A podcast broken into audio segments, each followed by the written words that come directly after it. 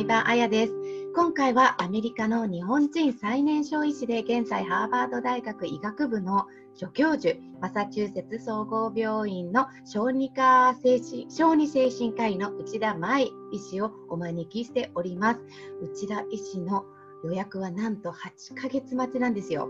なのに今回はちょっと特別にお時間をいただいております。舞さん、本当にありがとう。もちろんこちらこそありがとうございます。まさん、今ね、あの世の中が結構大変なことになっていて、あの人種差別問題だったりね、コロナだったりとかいろいろとあると思うんだけれども、まあ、差別はね、日本ではあまあまり馴染みがないかもしれないけれども、まあ、いじめ問題っていうのはあると思うんだよね。で、早速なんだけれども、えっと、いじめ問題はもう日本でもなく本当に世界共通だとは思っているんだけれども、子供がいじめにあった時、いじめをしてしまった時、親としてどのように子どもに声かけや対応すればいいのか教えてください。うん、いや難しい質問最初から。えっと、うん、なんていうかやっぱり私もあの息子が2人いてあの長男が5歳でタカっていう名前で2人目のあの次男がえ源氏っていう名前で3歳なのねもし2人が、うんといじめられることがあったりとか、なんかそんなことを考えると、ものすごく胸がもう締め付けられる思い。うんうん。だから、うんと、ものすごい、親としてどういうふうにあの対応するかっていうのは正解もないし、難しい上にものすごく辛いものだなって思うから、うん、あの、そうだね。でも正解ない中、私が思うのは、もし自分の子供がいじめにあってしまった場合、あの、親として一番大切な役割っていうのは、あの自分の子供の自己肯定感あの自尊心を守ることだと私は思うんですよ。うん、あのそうだね自尊心を守るっていうのはこうどんなに誰が何と言ってもいじめっ子が何と言ってもあの、あなたのことを一番知ってるのはママとパパで、で、私たちはあなたの素晴らしさをもう本気で知ってるよって、そういうのを伝えること、あの、お子さんに愛してるっていうその気持ちをもう声に出して伝えること、これがすごく重要なんじゃないかなって思うんですね。で、英語だったら I love you っていう言葉もう日常茶飯事で、一日に何回も子供に言ったり子供から親に言ったりっていうことがあるんですけれども日本語で「I love you」っていうのが直訳だったら何て言うか「愛してる」ってなって、うん、愛してるってなったらなんか突然ヘビーになるし、うんと、あとは大好きっていうのもちょっとカジュアルすぎるかなと思ってその「I love you」に相当する言葉はないんだけどでもその気持ちは間違いなく親から子供に対してあると思うので、その気持ちをとにかく子供に伝えてあげることが第一かな。うん、うんそうであとは、うんと、お子さんによってはもういじめにあっていながらそれをなんかいじめにあってることをあのお父さんとかお母さんにあの言えない子っていう子もいるんじゃないかなって思うんだよね。でそれはねその気持ちもものすごく分かってもう心苦しいものなんだけどそれをどうにかキャッチしたいと思うのが親なのでやっぱり登校時の様子とか、もしなんか食欲だったり、睡眠だったり、体調だったり、口調だったり、何か様子が違うなって感じたら、声をかけてあげて、もちろんなんか何かあったのって言ったり、あの、なんで、あの、最近、なんか眠れてないみたいだけど、あの、なんでなのってその、あの、why のところを聞いてもいいと思うし、そこで答えられなかっ、子供が答えられなかったとしても、親からのメッセージとして先ほども言ったようにあの子どもの自尊心を守るメッセージをとにかく与えてあげることが重要かなって思う。あのうん、子供がどんなにいじめのことをあの受けてるいじめのことを言ってくれなかったとしてももしこちら側に心配してることがあるんだったらやっぱり与えるメッセージとしてはママとパパは何があってもあなたを守るよ。あの何があってもあなたを愛してるよ。あのあなたの良さを知ってるよ。っていうそのメッセージをもうとにかくとにかく教えてあげてください。それが本当にポイントナンバーワンだね。であとはもういじめってもう度合いや状況いろんなあのものがあると思うんだけどあのもし何て言うんだろういじめっ子に何かを言い返すことで状況が変わりそうなものだったらもちろんそんないじめも軽く見ちゃいけないしあのだから大丈夫っていうものでは全然ないんだけど、えーと、もしその何か言い返して変わるとか自分の行動を変えることで変わりそうな状況だったとしたらあのどんなことをいじめっ子に言い返せるかとかどんなことをしたらそれが終わるかっていうのをまあ、なんか一緒に考えるのもいいかなって思うかな。うん。で、その、何か言い返すっていう点で、あの、やっぱり、こう、ここぞという時に使える名台詞を、こう、秘密兵器のように持ってる、あの、その、持ってるだけで実際使わなかったとしても秘密兵器持ってるぞって思うだけで子供は力強い気持ちになれると思うしあとそういった名名台詞あの切り札のあの名台詞を一緒にあのお父さんお母さんが考えてくれるっていうことであの親にサポートされてるって感じてくれるんじゃないかなって思うので、うん、あのそんなことも家族でやってみたらいいかもしれない。うんで、えっと、逆に、あの、お子さんがいじめをしてしまった場合っていうのはものすごくまた難しい話で、親としては、うん、本当に心苦しい場面だと思う。うん。そこではね、サジェッションとしてあのどうしてその子をいじめることになったかっていう、まあ、経緯と考察のそのプロセスを聞くのがいいかなって思うかな。あのまあ、何か思うこと、感じることがあってのいじめだと思うので、その思いを聞いて、どうしたらその思いを処理できるかっていうのを一緒に考えてあげてほしいと思う。あの、これはあの言い訳を聞いてるんじゃ全然ないし、あの、いじめを正当化するような理由を聞いてるわけでも全然ない。あの、何があってもいじめはダメ。もう、言い訳とかそういう正当化するものを聞いてるんじゃなくて、どんな思いがあったのっていうのは、あの、恥ずかしいものとか、恥ずかしい思いとか、あの、なんていうの、怒られるような、なんていうのかな、ネガティブな思いとかたくさんあると思うんだけど、恥ずかしくっても怒られると思っても、理にかなわないような考えや思いであっても、そういった思いをもう正直にあの話してほしいって伝えてみてあのください。うん、あの差別に関してあのお話しさせていただいたビデオでそちらも皆さん見てくださいね。うん、あの差別に関してお話しあのしたビデオの中で、えっとあの私の5歳の息子があの言った名言として、えっと、他の人が弱くても強くても自分の強さは変わらないよ。えっと、他の人が他の人を弱いと思うことで自分は強くならないよってこう確信をつく大名言を5歳の息子が言ったっていう申し訳ない。あの同じ意見がここでも言えると思うんですね。うん、あのいじめっていうのは大抵例えば嫉妬だったりあの何か自分に自信が持てないっていう気持ちがあるところからあの発することが多いので、うんと、自分が強いと思いたいがためその嫉妬だったり自信が持てない自分が弱いって思ってる時に自分はや強いって思いたいがために他の人を弱くしたいといったそういった複雑な心理状況が根底にあることが、まあ、多いですね。うん、でその複雑な心理状況難しいんですけれども少しでも理解してあげてでその中でお子さんにこう健康的な自信を持ってもらうためにはどんなことができるかっていうのをお子さんも交えて家族であのみんなで考えることが重要かなと思います。うん、でこのいあのなて言うんでしょうこの複雑な思いかなあのシフトとか自分に自信がないそれをどうしたらいいんだろうっていうそういった複雑な思いを処理するっていうのはあの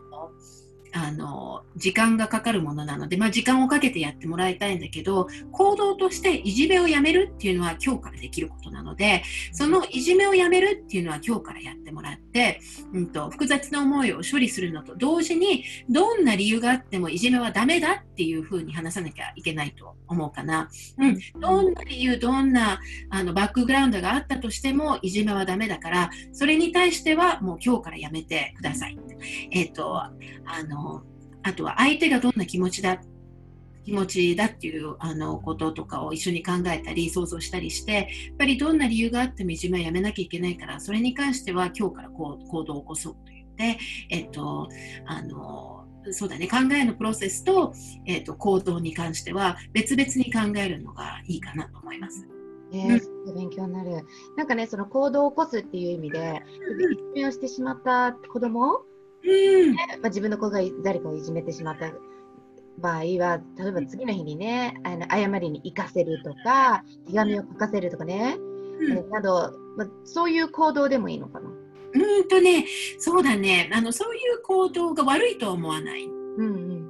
と謝ることでそのいじめられてる側の子どもの気持ちが和らぐのであればその行動には大いに意味があると思う。うん、でもあの私自身が、うんと、子どもたちに謝りなさいっていう言い方をあんまりしてなくってあのそれは謝ることがに意味がないからではなくって謝ることは本当に意味があることなんだけどそれはなんか謝ってごめんねって言ってしまえさえすれば全部解決って思ってほしくないからなんだよね。うんうんうん、やっぱりこうごめんって思える気持ちがバックにないのにごめんっていう言葉を言ってあの解決っていうそういったこうスーパーフィシャルなこう希薄な理解は子どもとしてしてほしくないしやっぱり行動に関しては謝るっていうことよりもいじめをやめるっていう方が優先順位が高いと思うんだよね。うん、うん、でいじめをやめるっていう行動とともにごめんと本気で思える気持ちが芽生えるような考えのプロセスを一緒にサポートすることがあのそれが重要かな。でそのプロセスによってごめんって本気で思える場があればそれはあの声に出して言うべきだと思う。うん、でもただただごめんなさい言いなさい言いなさいってなってよしごめんって言った。よし僕 OK みたいな そういった考え方にはあのなってほしくないかなって思うから、うん、謝りなさいっていう時にはあのまあ、言わなきゃいけないことはもちろんあのとか言わなきゃいけない場面っていうのは確かに子育ての中であると思うんだけどでもあのこういった考えをちょっと頭の片隅に置いて言うのがいいかな。そうだねやっぱりなんでそのごめんを言ってるのかっていうことを考えるってことだよね。確かになんかあのうん、ただ単になんかごめんって言ってはい終わりっていう感じだとそのそのごめんっていうその重さも全然ね、違ってくるのでとても勉強になった、うん、そうだね。であとねあのいじめにあった場合、うん、そしていじめをしてしまった場合相手の親に私たち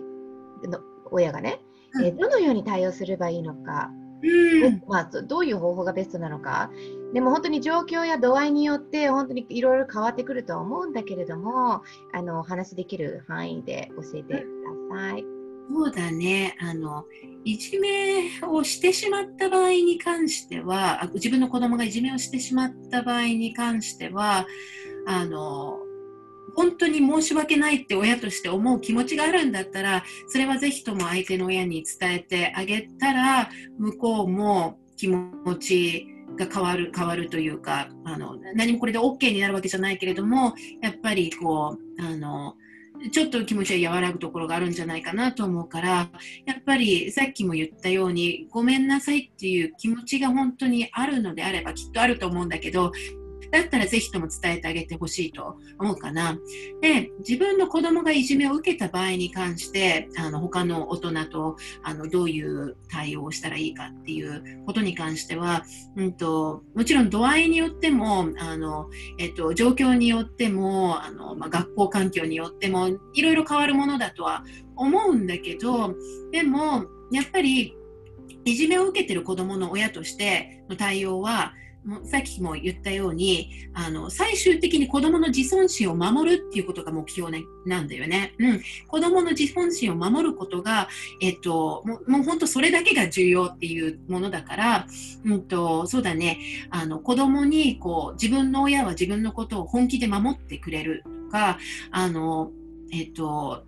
そうだね。それだけ自分を親にとって大切なものなんだって。そういうことを感じてもらうことが目標なのでそういうことを感じてもらえるような行動に出るのがいいかな親として。うん、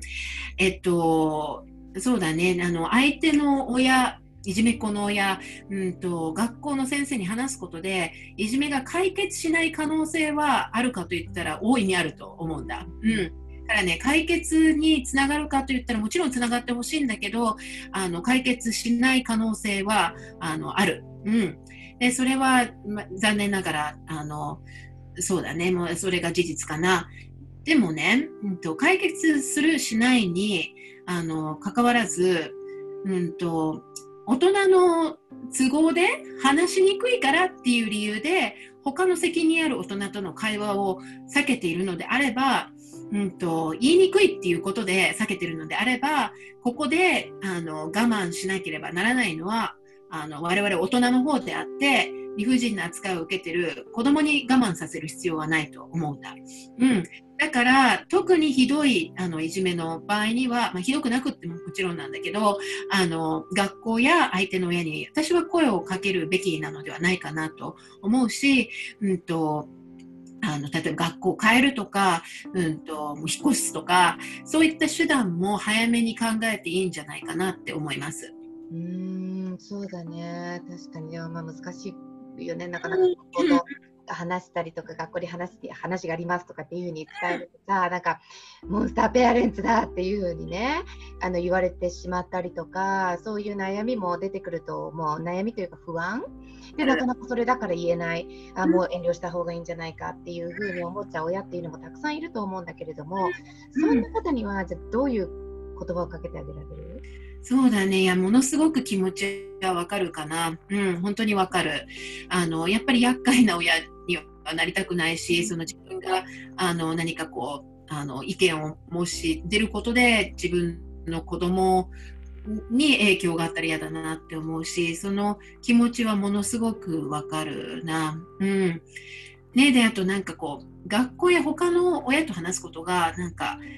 こう、意見を言うだ言ってるだけなのに、文句を言うになっちゃって苦言みたいになって、うん、えっと、そういう認識じゃなくってこう会話になってくれたらいいのになって思うね本当に。うんうんね、私はねモンスターペアレントっていうちょっと言葉自体にちょっと問題があるんじゃないかなってあの以前から感じててそれは誰の視点でモンスターかっていうところなんだよね。こう誰にとってのモンスターなのかモンスターペアレントは。ええっと、誰にとってのモンスターかって言ったら先生や学校の目線でのモンスターなんですよね。うん、学校から見てこう厄介だなって思う親のことをモンスターペアレントというかなと思うので自分の子供にとってはモンスターかモンスターじゃないかってそこをちょっと考えなきゃいけないかなと思うのでもし何て言うんでしょう自分の子供がひどくいじめられてることをあの問題点としてこう学校や他の大人と議論して向かっていく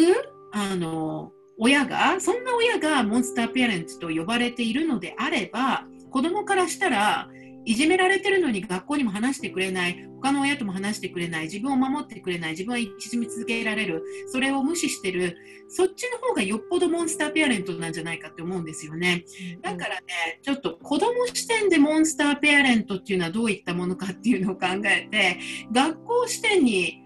親として合わせなくてもいいんじゃないかなって思うかな。もちろん学校あので頑張ってくれてる先生はたくさんいると思うし学校部としていろんな対策を出してくれてるところあるのであのもちろんあの、えっと、こういった親が来てくれてありがたいと思ってくれる学校もあの必ずあると思うんだよね。うん、でもとにかくそのモンスターペアレントと思いたく思われたくないと心配ししてらっしゃるあの親御さんここ聞いてる方でいらしたら、うん、お気持ちものすごく私わかるんだけどその中でこう自分にあの問わなければならないのは、うんと、ここで自分はこの子の親としての目的は何なのかもうあの What is the aim? って感じかなあの目的は何なのかあの面倒な親だと思われないこと先生に迷惑をかけないことが目的なのかそれともお子さんの自尊心を守ることが目的なのかそういった二択になった場合にはもちろんお子さんの自尊心を守ることだと思うので、うん、なのであのそうですね。それを尊重してる親はモンスターペアレントではないですよ。モンスターじゃなくてむしろエンジェルって感じ。うん、そうだね、そうだね。なんかでもさ、あの、それを学校に言ったお話をしたから、うん、だからなんかもっといじめがひどくなってしまったとかっていうケースとかも、うん、あるじゃあると思うんだけれども、うん、だからどうやってそういうのをそのじゃあこれは先生に言った方がいいかもとかじゃあそれを先生に言っちゃったら子供がもっといじめられちゃったらどうしようって、まあ、そこも悩むところだと思うんだけど。うん、これはねやっぱりね何て言うんだろうこうあのなんていう将来が見えるこう占いの水晶玉みたいなのがないと自分がやったことがどうなるかっていうのはわからないことだからその場その場でやっぱりここ自分の子供のことを考えて自分の子供の自尊心を守るためには何をすべきなのかっていうのを子供と相談しながらやってもいいと思うしその場その場でいいと思った判断をするしかないと思うんだよね。ででそれでうまくいく場合もあればうまくいかない場合もある。でうまくいかなかったらじゃあ次の、えーと、ステップとして何なの？か、えっ、ー、と、あの、学校に、そうだね、その学校に苦言、苦言を申したというか、その、えっ、ー、と、意見を言ったら、子供がさらにいじめられるようになったっていうことはあの自分の言い方に問題があったのかそれとも学校の対応に問題があったのかもし学校に問題があると思ったらもう転校してもいいんじゃないかなって思うし、うんとうんと、そうですね。それからあの学校の中の違う人をあの、えっと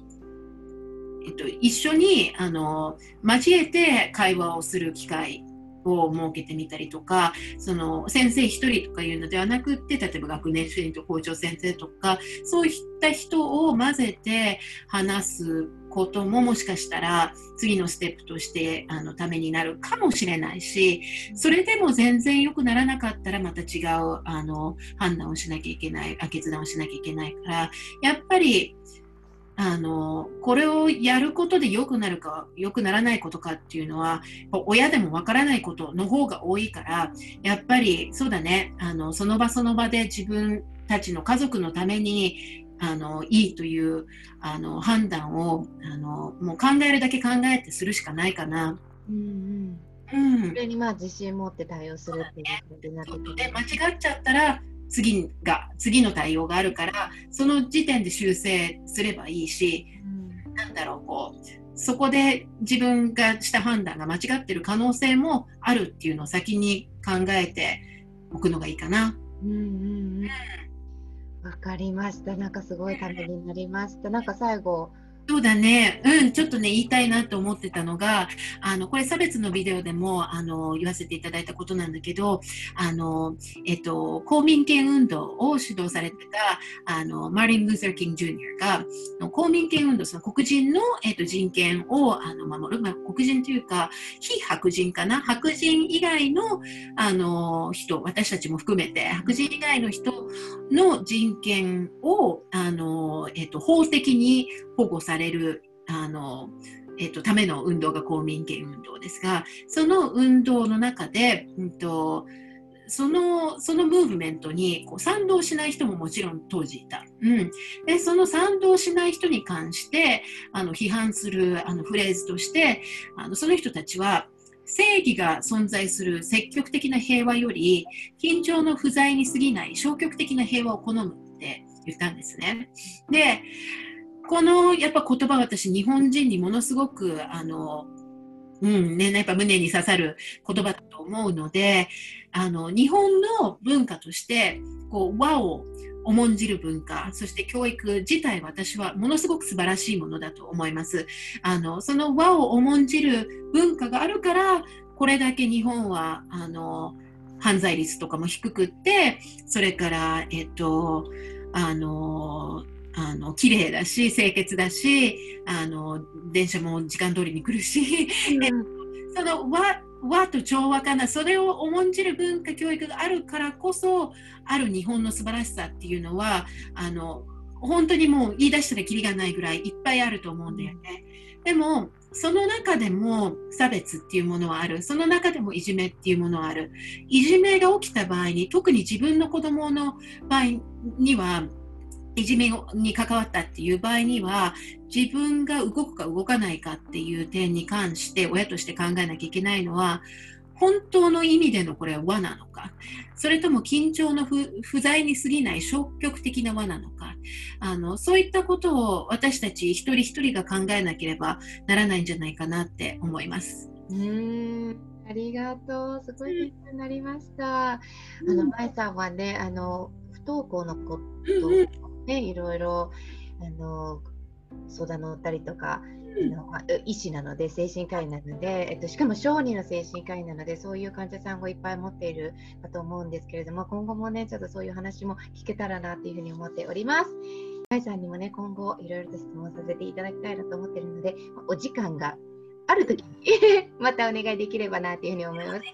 うん、本当にありがとう。大切な話ができてよかったです。うん、本当にありがとう。またお願いします。です。よろしく。またね